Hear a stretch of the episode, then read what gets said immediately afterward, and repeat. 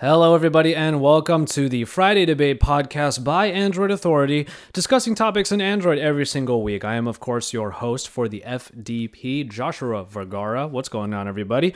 And I am joined this week by Joe Hindy, Jonathan Feist, and Andrew Grush had to step out for this particular episode, so we brought back Lanh Nguyen so we could talk about the age old debate of specs versus experience. Now, I thought this was a very interesting topic, and thank you, Andrew Grush, for creating it for this week. And we recorded recorded it on Friday, which is why uh, I had to bring you this episode a little bit later again. I'm sorry about that. But we were busy this week with a lot of great content. One in particular, the Samsung Galaxy S6 review, the device that actually comes up in our debate this week as an example of what could be a loss of specs, but an upgrade in experience.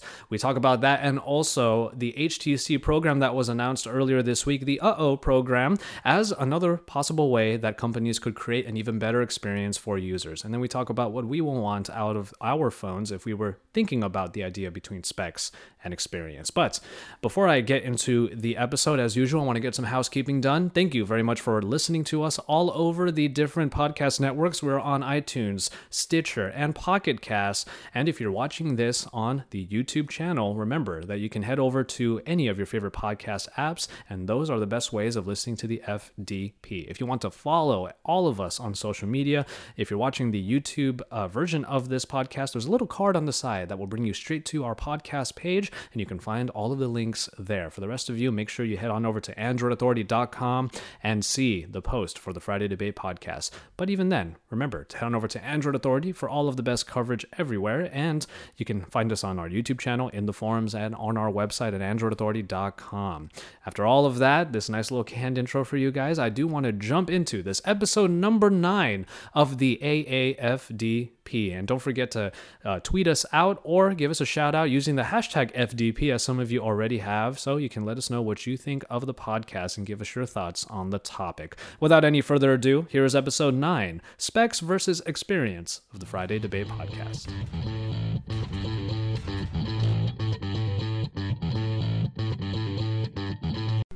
And that's how Lanh saved Christmas. Sorry. Thanks, Santa. By shaving a Christmas tree into the side of his head. All right. Man, so, you should t- you should totally make that a thing, Lanh. You should start shaving seasonally appropriate shapes into your hair. That way, people can tell what time of year you made the videos. Yeah, yeah. well, it's funny. I, I, I like maybe I'm wrong here, but wasn't the first thing? Well, uh, actually, you were with Darcy already at MWC before I even showed up with you guys. Did Darcy ask for the MWC in your hair like right away? Was he expecting it? No, he he didn't say anything. At oh. least I don't remember him saying anything. But I don't know. I I, I didn't want that. I don't want to make that like a a routine thing. That's just just too much work. And then he has like IO and Yeah. IFA and my favorite one would probably be like, oh, that'd be great if you get like the PAX logo. Yeah. That would be really good. Uh, so I am a little bit tired. I'm not gonna lie. After all, earlier this morning I released, or we rather, released the Galaxy S6 review, and I was met with a lot of tweets and a lot of messages directly after for what was the longest review I had ever done. and one of the best. Good job. Well, thank you for that. I, I take it all of you guys have been able to check it out. Oh yeah, Yeah, yeah. I watched it this morning. It was uh it was really. It didn't feel like a 17 minute video, you know. And it, it now it totally sounds like you know we're kind of. Uh, what was the phrase? You know, where we're kind of promoting ourselves in the in the podcast, but no, it really didn't feel like a 17 minute video. No, Like, it, I watched it was well paced. Yeah, it got to It the was end, and I was like, well-paced. Man, I cannot believe I- I'm six minutes away from watching an episode of Dragon Ball Z here. Like, 17 minutes. That's uh, the Daily Show without commercials.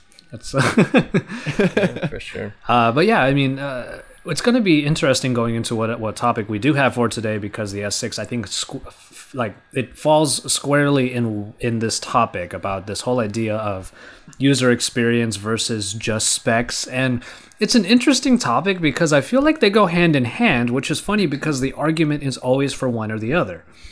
Um, so, you know, before we even got into that, I just wanted to do like a quick check in with everybody as we usually do. I mean, we, we keep it loose here on the Friday Debate podcast, just, you know, just give everyone a little glimpse into what we do for our daily lives sometimes, you know, and obviously it's been a long week, at least for me. I'm ready to disconnect from the world right after uh, this podcast, to be honest, and then I have to come back and edit the podcast, but that's okay. so how's uh, how's everybody been doing this past week? Oh man! All right, so uh, Jace is on vacation this week, so I've been kind of covering all of his stuff.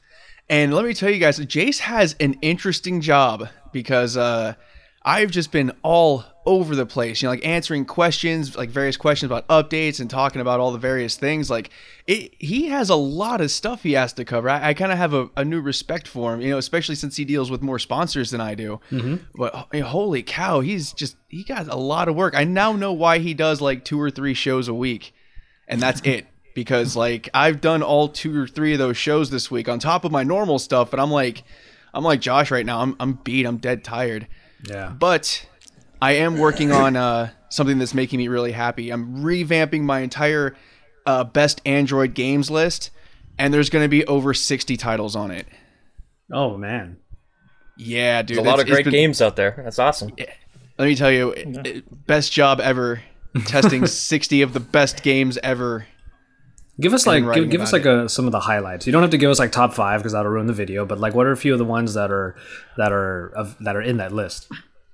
Um, I'm just gonna scroll down and just list some stuff here. Um, I, I, all right. So one I added in was Bloons TD. I don't know if you guys have heard of that one. It's a tower defense game where you blow up balloons. Um, every time I do any kind of best games list or best tower defense games or whatever, people yell at me because I did not put Bloons TD5 on it.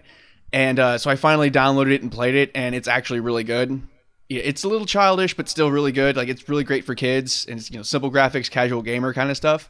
But I was really impressed by how good it was. Um, and then I have some stuff that was on the last list, like Clash of Clans and CSR Racing. Um, so is Clash of Clans really that good? Because I've never touched it, and I see it on TV more than I care for.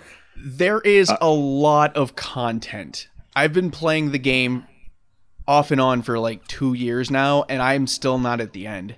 Oh wow! Yeah, I I think I've been playing it for almost a year now. It's it gets updated like real frequently, so there's always like you never. It's hard to ever like reach the end because they're always constantly adding new things. So. Mm.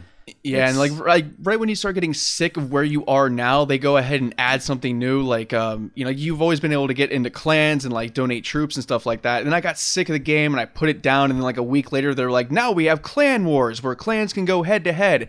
And I got right back into the game. and then like I started getting tired of the game again a little bit. And they're like, now there's a new troop that flies and draws damage. And I was like, flying tank, I have to try it. So you know, and yeah. you know that and then I made the mistake of getting all of my friends into it. So now, you know, I get to play with them all the time. See, but yeah, I, what I like about it is that like they actually like give you what you want. Like they will add little things to the game that were missing before and things that, like the ability to opt out of clans and stuff or whatever it was that they recently added. And that's just oh, something that like was kind of missing for a while. So is that yeah, like the they, opposite of Destiny or So, what did they actually give the fans what they want? I suppose. Yeah, um, and yeah, and then another thing they added along with that was uh, clan levels, where your clan gains levels, and based on its level, you get like little perks, like you can ask yeah. for troops more often, and you can discard troops, and you get more storage space, and it's it's you know they they do like Lanh said, they do a whole lot of stuff pretty much all the time. Yeah. Um, I also have out there on this list, and uh, that was something that um Taylor Martin actually reviewed uh, before he was at Android Authority, and I watched his review and I loved the game ever since. So I, I put it on there. Oh, good. Um, I'm trying to think of one that's like a surprise where like I'd say it and everyone was like, "What? That's gonna make the list." But well, I, I, really I was actually gonna say have uh, one. I was actually gonna say like, where do you stand uh, as as the, the the app reviewer, the game reviewer, on games that have been adapted from other systems, like a PC game, like like Star Wars KOTOR, for example. That's on that's on the list. That's on the list. Sweet. That um, and uh, Grand Theft Auto and XCOM Enemy. Is it Enemy Unknown or is it Enemy? With it, it's a yeah, it's enemy within. XCOM really messed with me because I went out and went through all the trouble of doing this big, huge review for XCOM Enemy Unknown, and then they trashed it and came out with Enemy Within, which is exactly the same game with a little more content. like, you guys couldn't have just done an update. well, the, the, reason why I love the adapted games, especially the ones from PC, like like right now I'm playing Shadowrun, Dragonfall, the director's cut. And oh, I love that game. Yeah, I, I, just got into it. It's really great. The learning curve is kind of steep, but once you get into it, it's actually really fun. Um, and I love that they keep it uh, they keep it tabletop in the sense that if you put in like I'm at that part, I'm still early in the game where you get these DVDs and you have to watch them, and it basically gives you the story that's going to lead the rest of the game on. Instead of actually showing you a video of what's on the DVD, it's actually a big block of text describing what you're watching, which is so tabletop. It made me laugh because I was like, yeah, this is definitely tabletop roots. Um, I, the reason why I like those games far better than all the other ones uh, is um, you don't have to pay for basically progression because like even with Skyforce, I paid for the the power ups and I pay, I paid a couple times for the five thousand stars in order to buy new stuff and I, I don't want to have to pay pay for something for progression in a game and I feel like the adapted ones don't do that.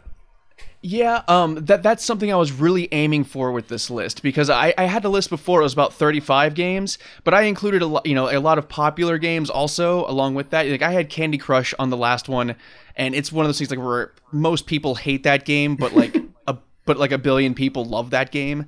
So it's one of those, you know, like, well, it's it's good because it's popular, and a lot of people don't like that that that mindset. But I mean, it's true. If you can get 500 million people to download your game and you know 88% of them like it it's a good game. Yeah. it sucks to say it but it's a good game. Did you and, just say uh, flappy birds? Is that what you said? Nope. I, I, did not say crappy birds.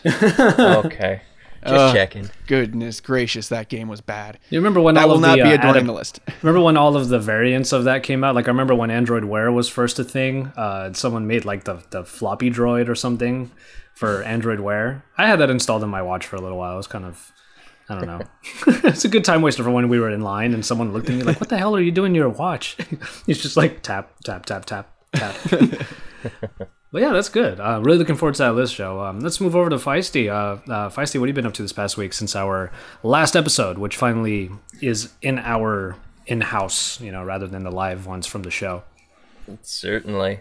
Uh, you know, this last week kind of boiled down to it. Of course, there was tab times and everything that that pertains to, but uh, uh, in my Android customization series, I, I took on a project that I thought would be fairly simple, but it kind of consumed most of my week. Uh, what I did was a hands-on tutorial how to do a factory reset on your device. Now, of course, the actual factory reset is just a couple buttons, but but going through all of the steps, the things that you should do before you do that you know, backing up your apps, how to back them up, all that sort of stuff. It, it turned into quite the adventure. Yeah, backing up apps is not an easy thing to do. Like, um, if uh, forgive me, I didn't get to read the article yet, but what were your solutions for backing up apps? What, what, what? It's funny you use an app to back up your apps, but what, what did you, uh, what did you use for that? Uh, actually, I, I, broke it down for the users. Uh, I gave them three basic options. Um, uh, first of all, obviously, just uh, you know the apps. So Helium backup for non-rooted rooted users, and uh, Titanium for uh, uh, sorry, Titanium backup, Titanium root folder, whatever it's called. I forget the name already. That's terrible, but um, you know. So apps, of course. Um, from there, I also suggested just installing a file explorer and just manually going through and just copy and paste those files out. Uh, course, from there I got to you know reference a, a, USB OTG connector and just you know if you don't have a micro USB port or sorry micro SD card slot is what I meant to say. Um, you know just OTG hook up a flash drive and copy your files off and and then copy them back on. Oh, okay. And then of course put everything up to the cloud. Same sort of thing, of course, but well, that's, what didn't Helium do that? Was doesn't it have an option to put everything in like a Dropbox or something?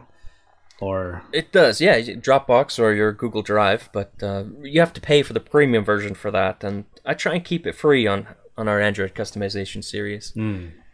Other than tasker but yeah whatever. Yeah.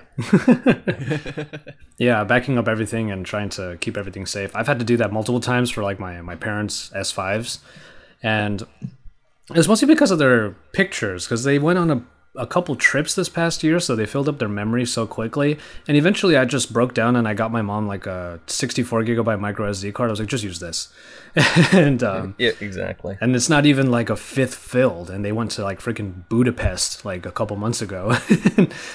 so much in there. Uh, all right, cool. Well, um, our uh, our uh, what's the, I'm trying to think of the term. I almost said non-regular, but I mean obviously Andrew Grush is not with us right now, though he did come up with the topic for this week. Uh, but in uh, replace of of uh, Andrew Grush, I'm a we fill in. He's a fill-in. I was trying to think of like our non-regular. I was that's what I was gonna say, but it doesn't sound right. It sounds like you need some Metamucil or something. Like Substitute teacher. our temp. uh, Lanh, how's it been this past week? I saw you came out with a couple of key reviews this past week.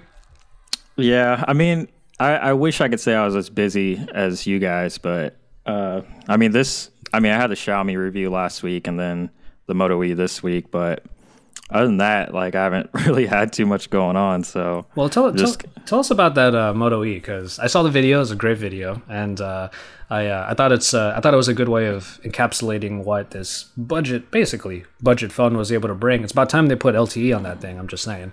yeah, but yeah, I- well, go ahead. I I actually really like this phone. I think it's. I mean, obviously, it's not like you know a super powerhouse of a phone, and it does get slow every once in a while. But for what it is, like you know, 150 bucks LTE. Like I think the LTE like makes the difference. Like I think because that was kind of like the kind of like the drawback for me, like for the last year's model. So I think the LTE really makes a huge difference on this one. And uh, I don't know, I like it. It's like a nice little phone that you can just like grip in your hand easily and use in one hand. I don't know, like that's what I love most about it. It's kind of refreshing to just be able to hold it in one hand and just reach every corner of the screen. And it's you know it's pretty good for most things, but obviously if you're trying to like multitask like crazy, it's gonna like get a little bit choppy. But yeah. I don't know. It's it's it's nice for what it is. So I think Moto did a good job. Okay, well, I think that's a great jumping off point for what we're going to talk about this week. Uh, basically, we are going to get into this um, this oddly named warranty program that HTC unveiled this past week called Uh Oh, but the it, it was sort of the jumping off point for what we're basically going to be talking about here, which is the the debate between what's more important, uh, the user experience or the specs, the features. What what what what is really required for a phone to sort of be successful, I suppose, at least in our eyes. Uh, Jumping off the Moto Elon, um, so here's my question to you. You have the Moto E that obviously doesn't have what many would probably say raw power, but its experience is still adequate enough. Um, what what's important to you in the Moto E? Is it the fact that it is a very accessible package, and doesn't does it really sort of uh, is it a bummer for you that it doesn't have those specifications? Uh, I wouldn't say it's necessarily a bummer because, I mean, you have to sort of put the whole package into perspective. And I mean, when you look look at what you're paying, you know, you're get you're paying 150 bucks for it. So it's, I mean, it's it, you, you're you're kind of just you have to really think about you know the price and. I think it delivers pretty well for what it is. It's not it's not a powerhouse, but it does perform well, and like the overall experience is good. So I think that's really the only thing you can really expect from it for for the price and and the LTE totally makes it worth it I think cuz that makes a huge difference in the overall experience because like you know you don't want to have a phone that has 3G and then you have to deal with slow load times on top of you know some random choppiness here and there so the LTE just makes a huge difference I think in the user experience hmm. so So I mean, we we just got back from MWC where Lanh. Well, I mean, well, Lanh was there at CES, so he got you know you, you got you got uh, the chance to deal with some pretty high end devices like the G Flex Two, and uh, just this past month you had the S6 Edge, and uh, Lanh will be the one to do the review of the S6 Edge when the time comes. Um, so given that you know especially for the two of us we've been able to use so many different phones across so many different uh, companies and user experiences and different design languages so what what what is more important to you then in a general user experience not talking about just the moto e or anything after that but just in general if you're going to buy a phone put your hard-earned money down on something and let's say well, I was about to say price is no object, but I, I don't think that that should be a factor here. Um, but what is important to you? Is it is it raw power specifications, or is it features, or is it design? Because some people are harping on that recently.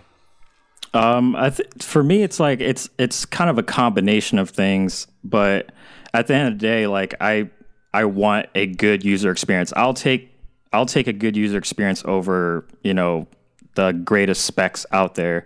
And I'm, I'm not saying that I don't want the greatest specs. Like I'll take it if I can get it, but like I I prefer like a, a user experience that works.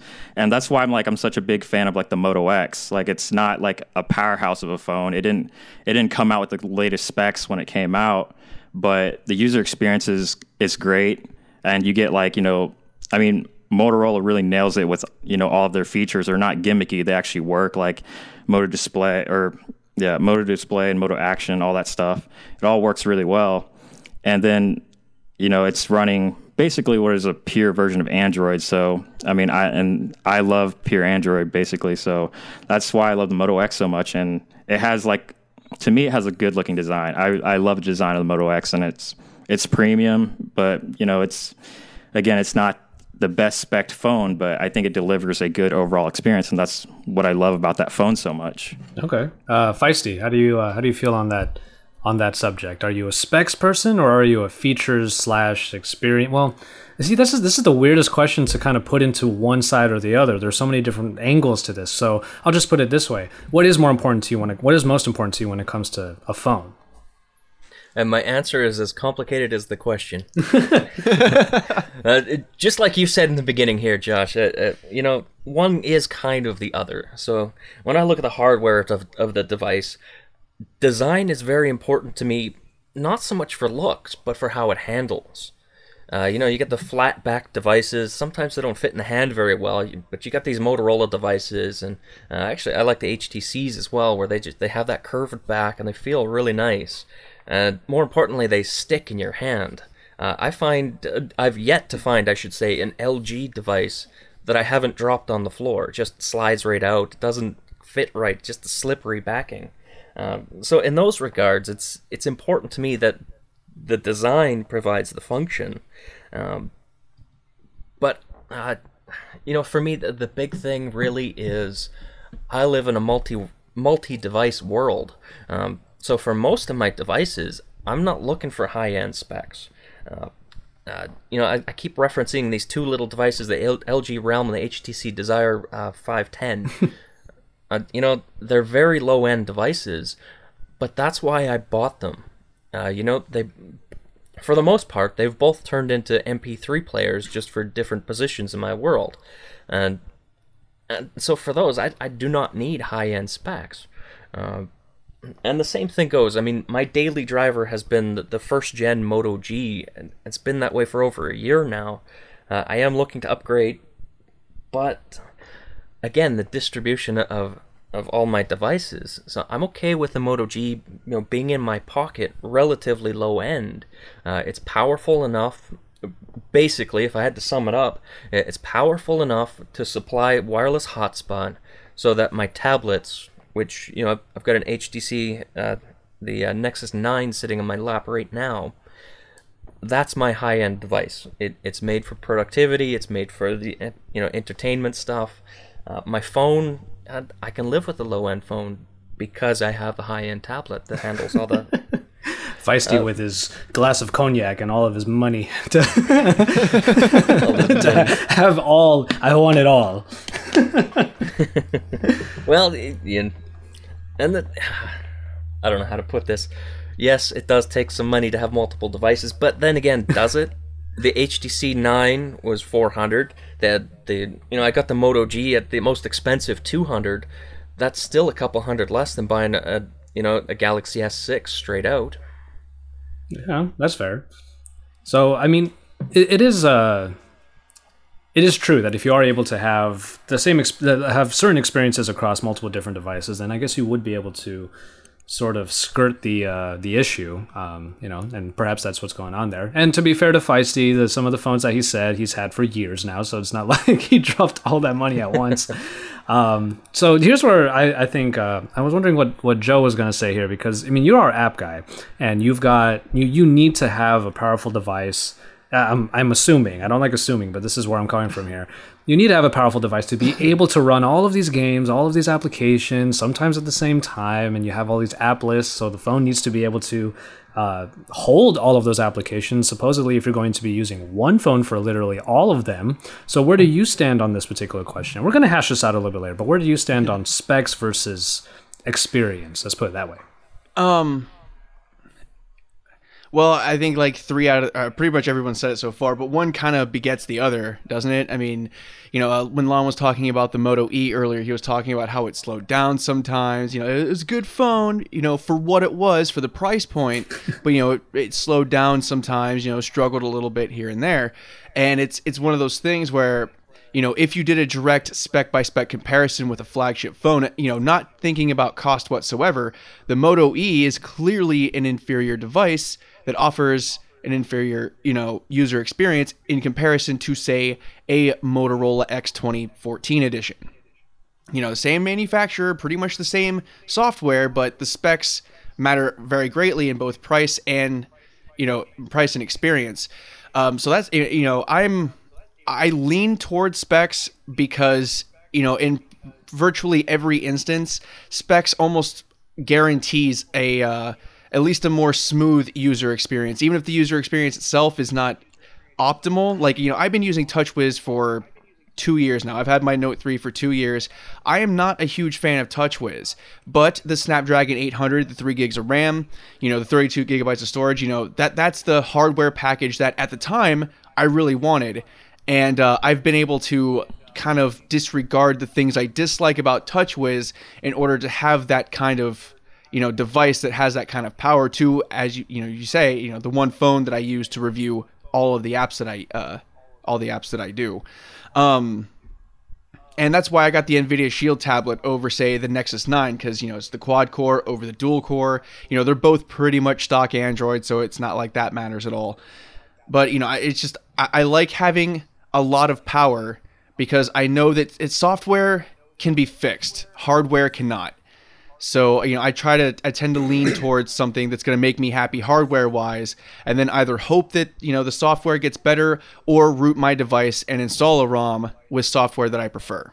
Okay. I mean, I love that you brought up the spec idea. Where where you stand on leaning towards specifications just a little bit? Because I I think I think my tastes have really evolved over the past year or so because while I would love to say that, you know, oh, all I need is a Moto G, that's all I need. You know, it gives me what I, it gives me the, the ability to use the apps that I want and blah, blah, blah. I don't play um, Dead Trigger on the highest level of graphics, quote unquote. You know, like, I don't do stuff like that. but now that we're coming into this new crop of flagship devices, you know, we have HTC here, and I'm holding my M9 that's that's being reviewed currently. I'm holding my M9 right now, and it's got a great design on it, and it's um, it, it, may not have changed a lot from before, but it kind of refined it. It's not as slippery as the M8, um, which kind of would have made sense to me last year if they came out with this uh oh campaign. I hate saying that, but um, if it came out with this little warranty uh, warranty program where basically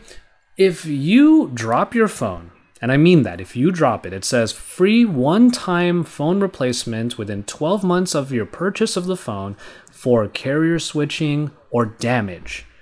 And now that's a pretty interesting uh, idea is the fact that, you know, I could drop this phone. Well, not this one. I didn't buy this one, but the I could drop the phone I buy from HTC, crack the screen, go to a store and say, "Hey, I new one, please." And basically they would say, okay, no questions asked. That's that's essentially the ideal part of this. So, which kind of brings me to this other question that I had where user experience doesn't necessarily mean just software. It doesn't mean the congruency of the hardware with the software, with the specifications, but there's also those perks that you get with a phone. And and HTC started it last year with the um, crap. I'm I'm uh, I'm blanking on the name, but they had a warranty programs Ad- Advantage, Advantage. HTC Advantage. They had that last year with it. Now they have this even better version, I suppose you could say, with uh, this uh oh, which they really need to change that name. Uh, the uh, do do do perks like this have any any any uh any what's the term I'm looking for? The, the, the, the, does it help at all in terms of how you it's, feel about a phone? Before anybody answers this, uh, can I just get it out of the way that uh, uh, we're assuming that this new warranty program is not related to the HTC CEO stepping down. Well, I was wondering if we were going to bring that up because, yeah, the CEO stepped down, and then Cher Wang, who you know, I was at HTC Frequencies, and she came by and spoke to all of us press um, in that room.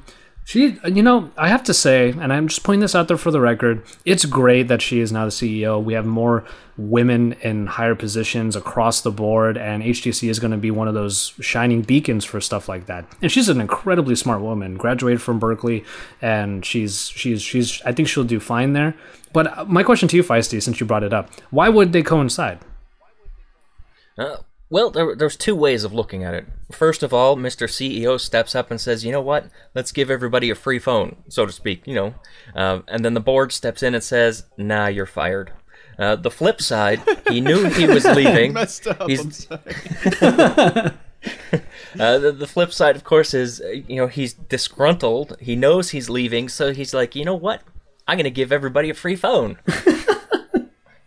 now we're we're gonna laugh both of these off, but uh, you know you always have to wonder if something like that is legitimately at play, or if this is you know obviously it's going to be how it is moving forward, and I hope that that is HTC's policy. But uh, that's why I brought that up, just you know, almost for the laugh. Yeah, almost. And, and it- you're right. It does sound laughable, both of those situations, really. Uh, but, oh man, I hadn't thought about it that way. Um, I, I, always, maybe I'm naive, but whenever something happens in a company, I just see it for what it is. Oh, you stepped down, and now Cher Wang is uh, is the CEO, rather than thinking that something very nefarious is going on, which is almost always the case. You know. Um, but yeah, so back to our uh, our question there, and yes, that's an that, that was that's a very interesting point to bring up. Um, so thanks for that, Feisty. And um, the uh, where was I going before? Oh, um, do the perks of what a company is doing for a phone actually help? In terms of its experience overall. Because maybe looking outside of the phone itself, let's think outside of the box. Um, you know, do do you think that people would buy, let's say, the HTC One M9 solely, not solely, but partially because of this program? Um, in this case, with the HTC One M9, I think so, uh, because you know you see all of the um, you know the overheating rumors that are going around, and you know people are, are legitimately worried that they're going to get this phone and the processor is going to blow up out of the back of the phone because it's overheating, and you know so you see something like HTC stepping in, like look, if the phone screws up, we're going to give you another one, you know, so you don't have to worry about it, you know, at least the, you don't have to worry about at least the first one, and uh, I think that's going to help you know alleviates a, a lot of the the trepidation that goes into buying a phone that you know pretty much all the way up till its launch is going to have to deal with these you know overheating rumors. You know until you guys you know until all the reviewers you know all you guys get the uh, final software and can show one way or another if it is going to overheat. I mean like htc one devices have been you know hot forever. The the one m7 was a really warm device. I assume the one m8 was. I mean it's made out of aluminum. It's a natural heat sink um but you know like looking at the you know the that, that one report that showed the htc 1 m9 is like bright orange and everything else was like dark red showing that it was super hot and, and you know could burn people. You know ha- having you know something in place having a back door to you know to fix a problem like that um I mean, at least you know I'm gonna buy the HTC One M9 regardless of whether or not it overheats, and uh, you know, I, I like knowing that I can get that protection plan and be totally okay with it. So I, I think that it does. The you know outside peripherals do, and you know help with the customer experience. At least make them feel more comfortable with the potential flaws of the phone that they might be getting. Okay. Um, Lanh, let's say you're a klutz. Let's say you drop phones all the time. Like you you you go to the restroom, you do your business, and the thing falls in the toilet. Like let's say stuff like that happens from time to time. Would would that um, would would something like this program make it easier for you to have that peace of mind? Is it because let's put it this way: the HTC One M9, when you compare it to the other phones in the genre, in the flagship space, I should say, you don't get all of those specifications. You don't get, let's say, the 16 megapixel camera of the S6, which I gave a pretty rave review on in my review. Um, we have yet to see what HTC has in store for this 20 megapixel one. Um, now that we have, you know, final software coming out and stuff, you don't get a quad HD display. You do get an aluminum body, which is nice, but then the S6 does have a metal frame also. So is that a, is is a program like uh oh actually enough to sort of uh, alleviate those holes in the M9's um, philosophy?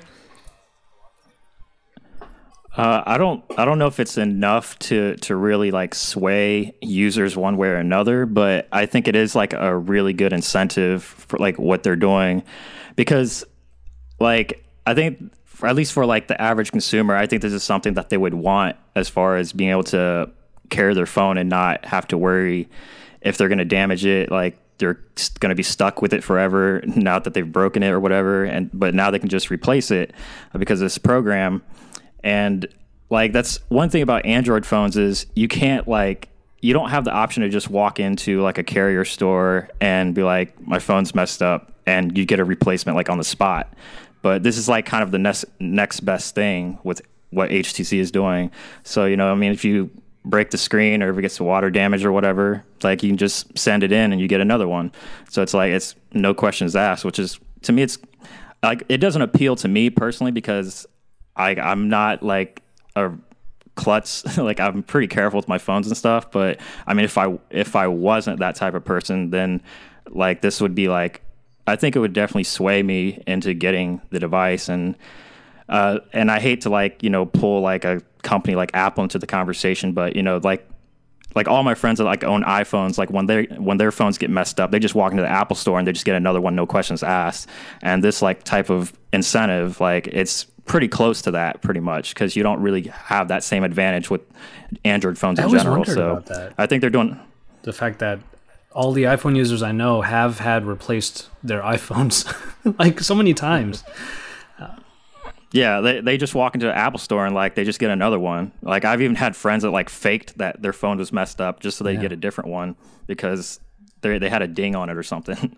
so it's this is like kind of the next best thing, and there I don't think there's any other company that's doing anything like it. So and it's kind of hard to do it with Android phones because there's so many of them. Yeah, for sure. Um, so, I mean, it, there might be a little bit of incentive coming from HTC with this program, um, whether or not, because one of the first things you have to do is, and this has always been HTC's problem. It's this is no secret to anybody who follows the industry, but HTC basically has this main problem of they have a great idea, they have a great product, but they just cannot market the thing uh, like well enough so that everybody knows um, I agree with you. It would be a good swaying option for people to say, you know, I can get a really great phone, and then if I drop it in the toilet or something, I can get a replacement. Um, I keep saying drop it in the toilet because I knew somebody who had that chronic problem. It was always dropping in the toilet for some reason. um, so I'm just harking back into that. But anyway, uh, yeah, if if HTC is going to offer something like that, how good is it even going to be unless people know that that's a thing? And Yeah, that's that's something that I was I was wondering too. Like, how are they going to market this thing? Because I hope like they're actually going to advertise it and not just like put like a piece of paper in the that's box. That's what Advantage and, was, like, right? Wasn't that what that was? Just yeah, yeah. It's just a piece of paper in the box, but they never really said. Any, I don't think there was ever any advertisements for it. So I think they would have to really push this if they really want to sort of throw it out there as like sort of almost like a feature, I guess, for the phone. Well, Well, I mean, didn't you see those, uh, you know, those Robert Downey Jr. videos? I'm pretty sure the third one where he's woken up in a firefight in a military uniform. I think that was supposed to be about the uh-oh plan, because you know he had the grenade as an uh-oh and he plugged it into the wall socket or the light socket, you know, which totally embodies the uh-oh experience. Totally. I'm being sarcastic, guys. If you couldn't figure it out. I was gonna say you made sense of any of those videos. I am impressed. I just, I, I, we've been talking about HTC marketing for like, you know, going on five minutes, and no one has brought up the Robert Downey Jr. videos yet. So I felt like I had to. Like, well, for sure. Uh, we, we at frequencies we got a glimpse at. Uh, did they show? Because I didn't see the entire um, the entire presentation. It was at South by Southwest, right? Or am I wrong? Well, I don't know. Oh, okay, I'm trying to remember where they they posted them. I knew that at South by Southwest, I think HTC was inviting people to come by and they were going to show off all of the videos that he did. Was there? Did you guys see that one with the bunny? No, I've only seen the first three. The first Yeah. three. Oh, I've I've not seen a single one. I don't Okay, I, think. wasn't sure if they showed that one because I had seen that one. So if they didn't show it, I can't talk about it. So there you go. yes, yes, they did show it. I caught a clip of all ten of them, uh, assuming that's the that's all there is. Uh, but the ten of them, yeah, the bunny shows up at least twice. Oh, okay, there you go. So I was just curious if you if, if you guys saw. Would like that was probably the oddest one of the bunch in my opinion. Is just what I was saying. Um, Yeah.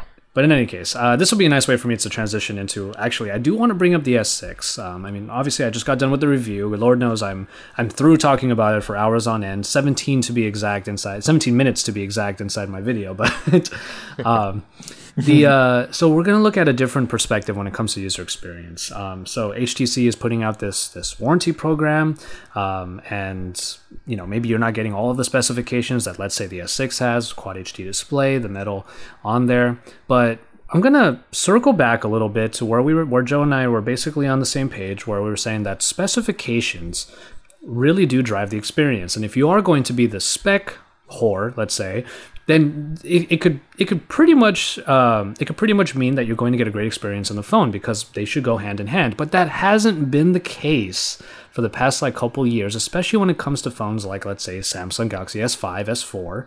You get the best processor in there, but then it's still a stuttery experience, dropped frames everywhere, and it's it, it gets slower over time. But speaking as the person who has been using the new flagship so far, we're not we're finally past that point for this year. The great specifications are coming up, and the uh, the S6 is a great example of how I mean they are using the Exynos from their in-house processing team, but man, this thing flies. I've had no slowdowns whatsoever.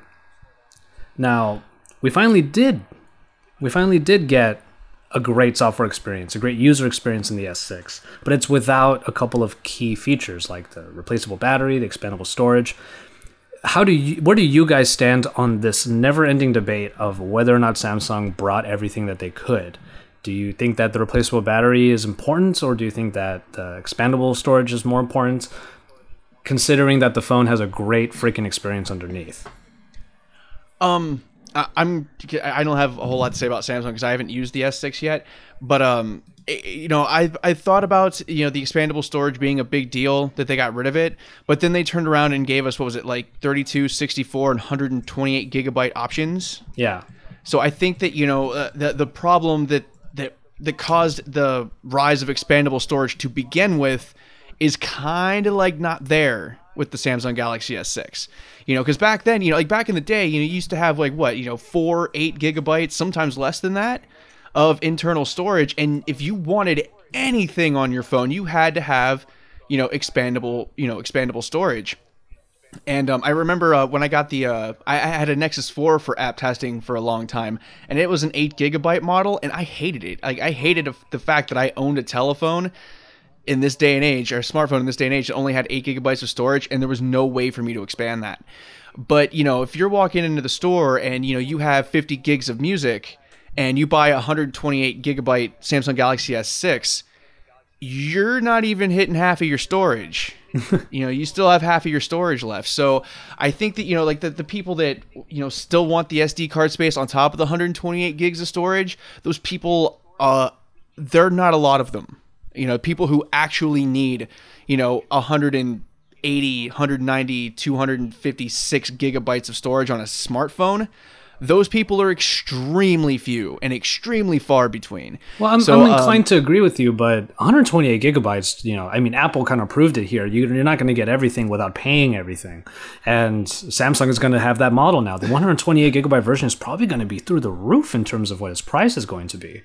Yeah, well, two words there, bud. Carrier subsidies. that that solves all problems. Like it's going to be what two hundred and ninety nine bucks on Verizon and T-Mobile. And I know I don't know how carrier subsidies work, uh, you know, overseas. So I'm sorry to our European, Asian, and you know African listeners because I don't know how your paradigms work over there. But at least here in North America, you know, we're going to be able to get this phone for three hundred dollars or less.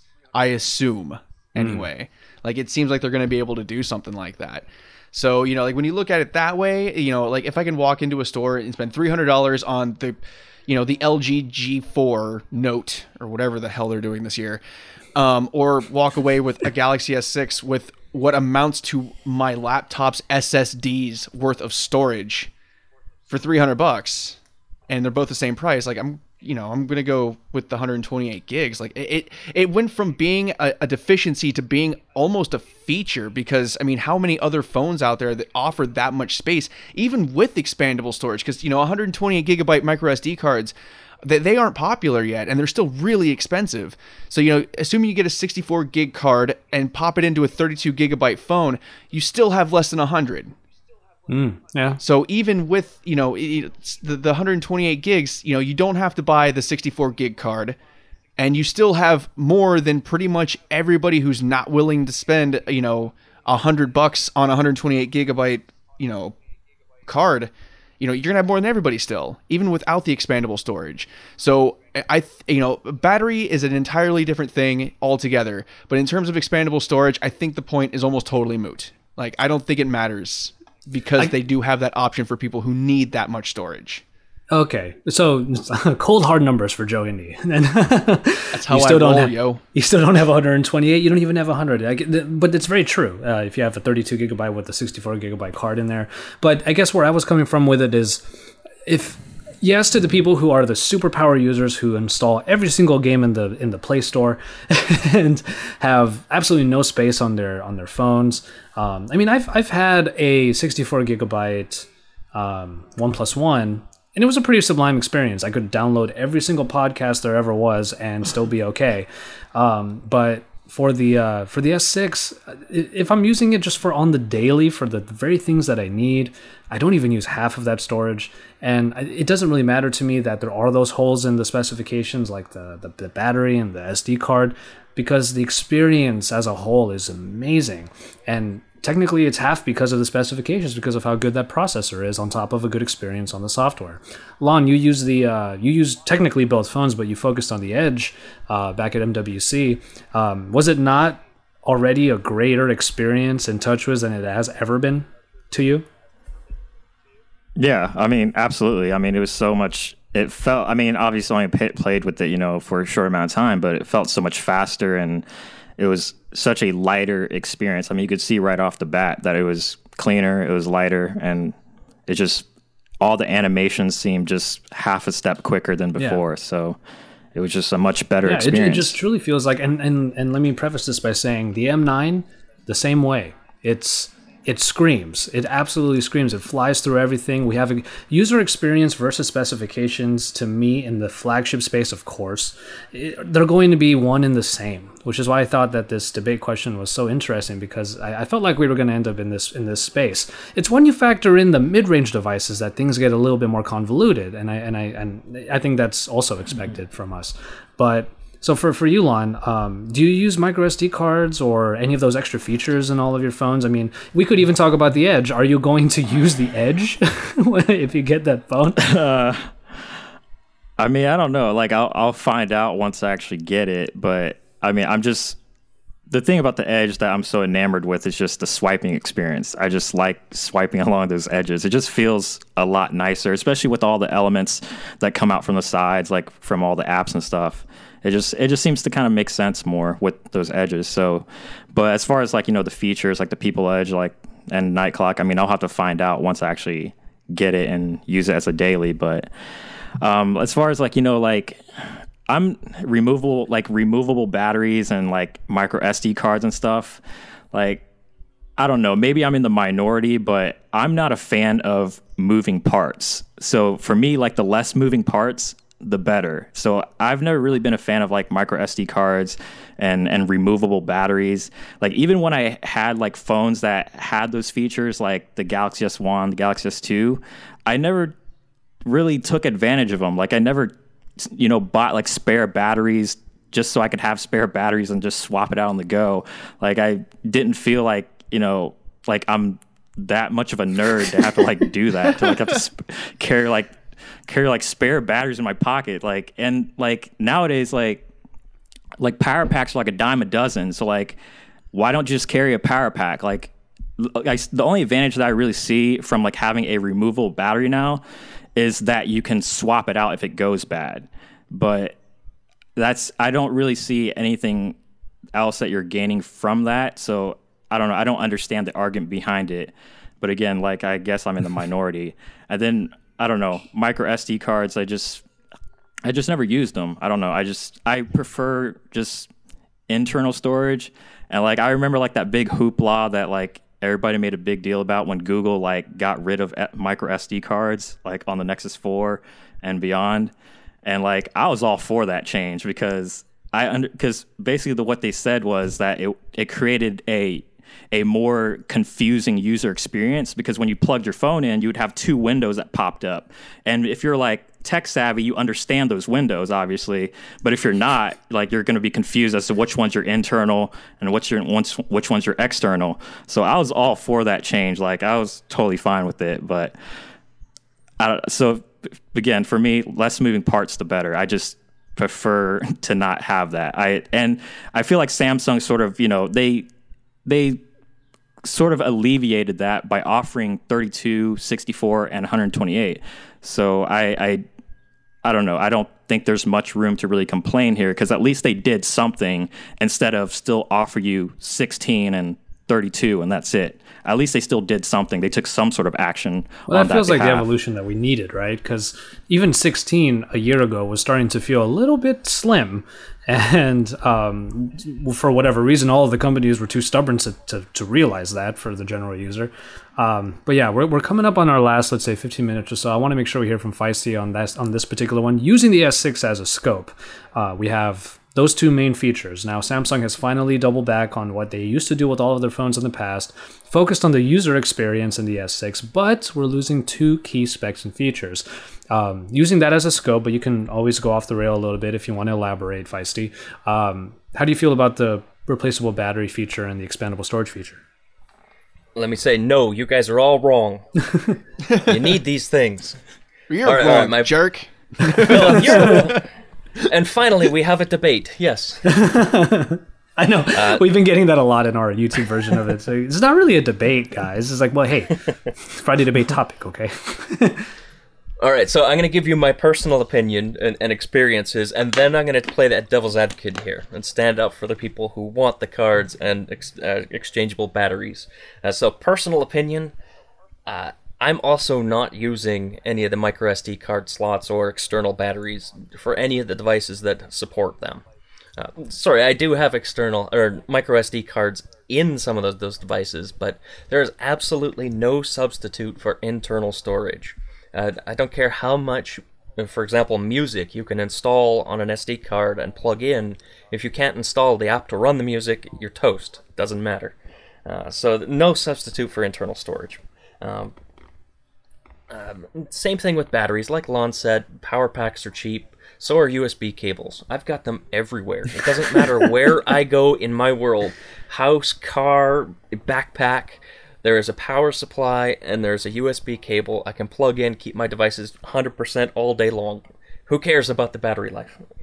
Uh, um, now, playing that devil's advocate, uh, the micro SD card. Uh, Joe, you brought up a great point in that, uh, you know, these the, the, we're going to be able to buy the S6, for example, for 300 or less subsidized.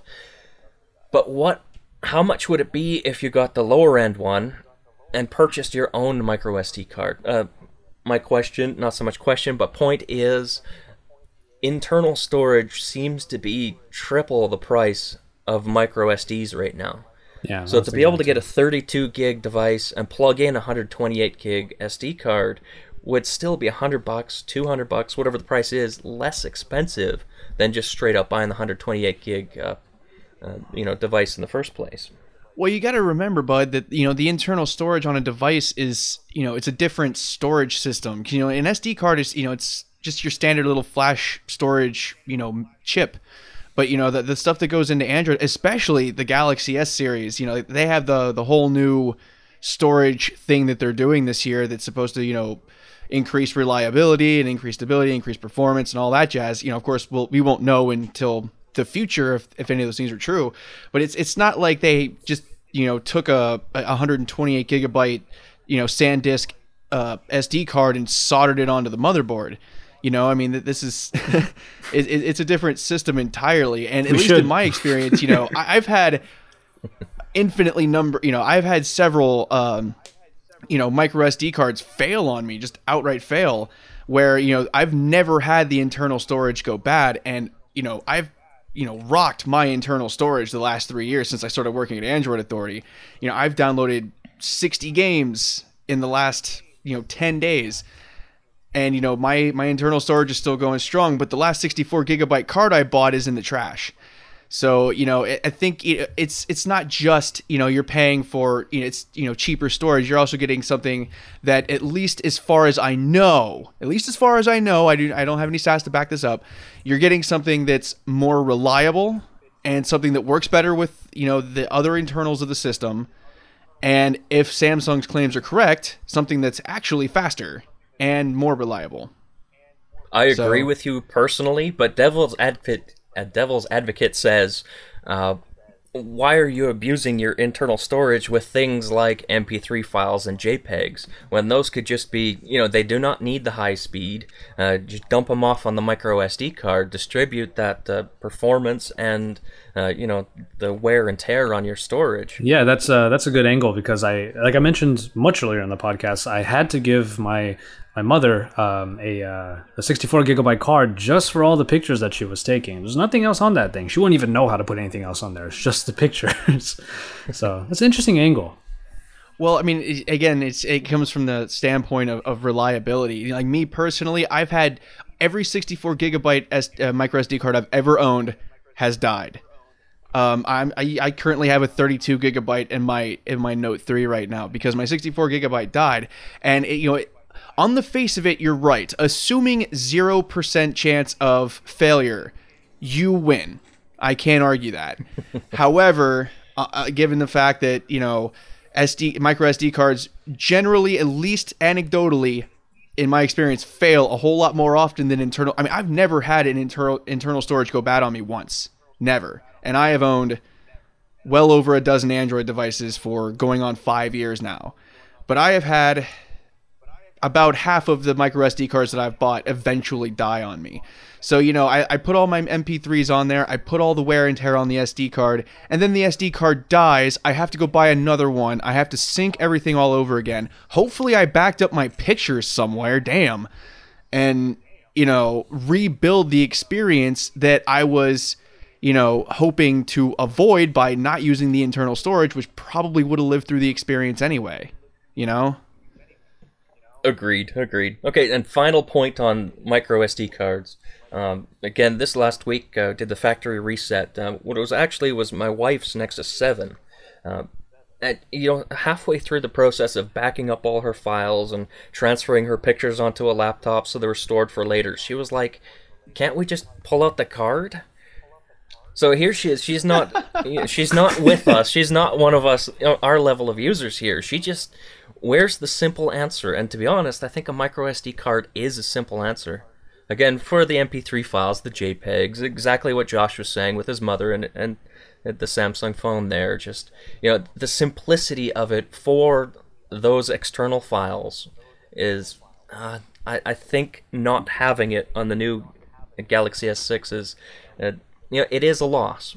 Uh, do I care personally? No, but it, it is a loss. I can see where people would be angry. Uh, I can't even argue that point. That's that's right because you know getting stuff off of phones onto computers is probably the most difficult, you know, common user experience that Android has to offer. And being able to pop out the card and put it in the old, you know, SD card reader and slipping it into the computer is way easier than, you know, finding the cable, plugging it in, transferring everything, syncing everything, uploading it to the cloud, and then downloading it to the computer. No, you're absolutely right on that point. Um, especially but, uh, if you're doing a factory reset or frequently. You know, be able to just pull the card, reset, put the card back in, and you're essentially done. Is that's magic. yeah, d- definitely. There's certain Although, parts of tech that we're never going to get that that that easy way of doing it. Like I mentioned in the last podcast that we printers are still the worst thing to troubleshoot of all time. Um, but you're right. I, I, I was laughing in the inside so hard there because like, can't we just take the card out? That makes so much sense, doesn't it? Like, yeah, it yeah, exactly. oh man, sorry. I, I think I interrupted you, Joe. What were you gonna say? I was gonna say there uh, uh on the battery because I didn't say anything about the battery side of things. On the battery side of things, I am a root user, and I acknowledge as a root user that I am a fantastic minority when it comes to Android as a whole. But there are uh, you know, when my NVIDIA Shield is messing up and I want to restart it really quick, I really miss being able to just tear off the back and pull the battery out. You know, the the, the pull battery reboot, you know, method that has been the, uh, I mean, it was almost a catchphrase in the root community for like two or three years with the phone. Oh, it's not working. Pull the battery. Pull the battery. Pull the battery. And now you know with, with the with the non-removable batteries, it's like, all right, well now hold power for like 30 seconds. And if that doesn't work, kind of tap it a few times and hold power for another 30 seconds, and maybe it'll restart. Try holding one of the volume rocker buttons.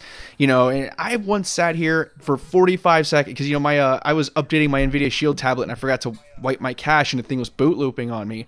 So I was just sitting. I sat here for almost two minutes just holding the power button down until the damn thing turned off. So, you know, like for, you know, in terms of like troubleshooting and engaging in probably the most successful IT, you know, advice of all time, which is turning it off and turning it back on again, you know, by not having a removable battery, you have literally killed that. Like, you know, who's going to want to sit around for, you know, 90 seconds holding the power button going, why isn't this just working?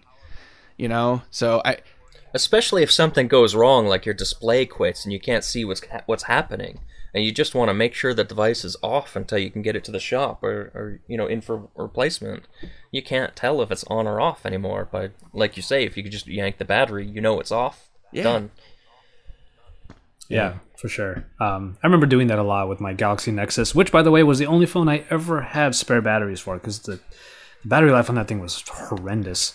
Um, yeah, it was. And I hate the whole 30 seconds thing. You, do these people not realize 30 seconds is a long time? No, they don't. They really don't. All right, great. Well, we have gone at length here about our ideas behind the debate between specifications, which could encompass a lot of things, and user experience, which in this case we focused on not only software and how you use the phone on the daily, but also some of the perks that you might get, since HTC was our jumping off point here. Um, I want to thank all of you guys again uh, for for being on. Uh, Lanh, thank you for filling in uh, with for for Andrew. And Andrew actually had a great idea that we should just have No problem. we should just have everybody on like one big one big phone call, and we're and we're gonna have the the worst time trying to get that thing edited. And um, one day we'll do like seven people or something like that. but in any case, uh, I definitely want to. Uh, oh well, Joe just messaged in our chat that he was going to talk about 64-bit stuff. So I mean, definitely you can do so. if really quick. To, this is going to be like less than three minutes. Um, you Yeah. know, I was talking earlier about you know how I'm I lean more towards specs than user experience.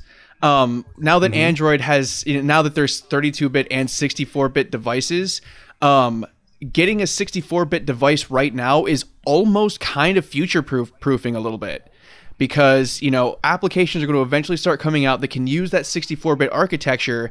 And you know if you know even if you know your your Moto X 2014 can't use it you know and your your Moto E even if the user experience is fantastic you know when the 64-bit apps start coming out and people start using Android for you know much larger much more you know uh, immersive applications and games you know like I mean 64-bit has a lot of possibilities. And um, pretty much all but like what four five six android devices are totally left out of that because they're under spec so it's just another really quick argument leaning on the side of specs over user experience and how specs can drive the user experience is that one day um, you know like after i get my htc one m9 anyway i'm going to be able to say all of your phones are going to be useless eventually whereas mine is going to be you know it's, it's not going to run the latest android or anything but i'm going to be able to run 64-bit applications for a good long time on that thing and uh, Yeah. th- that's something that I'm at least personally as a cons- I know it, people are like, oh, 64-bit, who cares? You know, people said the same thing when Windows did 64-bit. Now look, who has a 32-bit Windows computer anymore? Feisty, if you have one, do you have one? i don't have two of them on my desk Okay. So aside from Feisty and, and his uh, cornucopia of unusual over there, um, antiquated i'm working on it But yeah, no one has 32-bit uh, computers anymore. And just like one day, no one's going to have 32-bit Android devices anymore. And you know, getting in on that ground floor, you know, eventually it's going to be a point where it's like, oh yeah, yeah, I can get this budget 32-bit phone, and people are going to go, ew, no, that's a s an inferior user experience just based on the antiquated antiquated specs, or however you say that word. Is it antiquated? yeah, antiquated. Yeah, all right, I said smart Antiquated. things. Yep. Um, But yeah, you know, like when those 64-bit apps start coming out and they start adding so much more to the Android ecosystem. Yeah, it doesn't matter right now. I realize that. And it might not matter next year or the year after that. It might be two, three years before we start seeing really good 64 bit apps or even 64 bit apps in general. But eventually, you know, all these 32 bit phones are going to be freaking useless because you know you're going to be stuck on 32-bit apps and while the rest of the world has graduated to much bigger and better things so I, I, I wanted to mention that really quick like way earlier and then i got sidetracked and then yeah so just wanted to mention that real quick. no, you're right. And I, I, just got a message from Grushy. He says, uh, yeah, the 64-bit is very important, especially if you go for the Project Ara phone because the taser is only compatible with 64-bit. 64-bit zapping. Yeah, you don't want a 32-bit tase because that's like a yeah, tickle. exactly. You guys, yeah. it's got to be 64. I actually had an image in my head of uh, of uh, Feisty with his HTC Desire, and all these app developers are trying to like throw their 64-bit apps at him. He's like, "You guys are Nazis, man! You guys are." I don't want to upgrade. I want to be 32-bit forever. Change sucks. Well, to the point of the the the, the, the PC market, the computer market moving to 64-bit.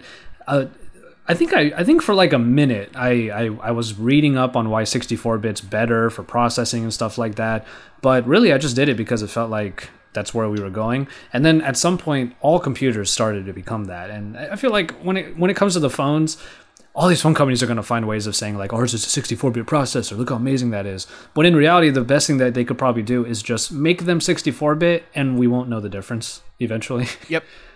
so that was kind yeah. of what I was thinking.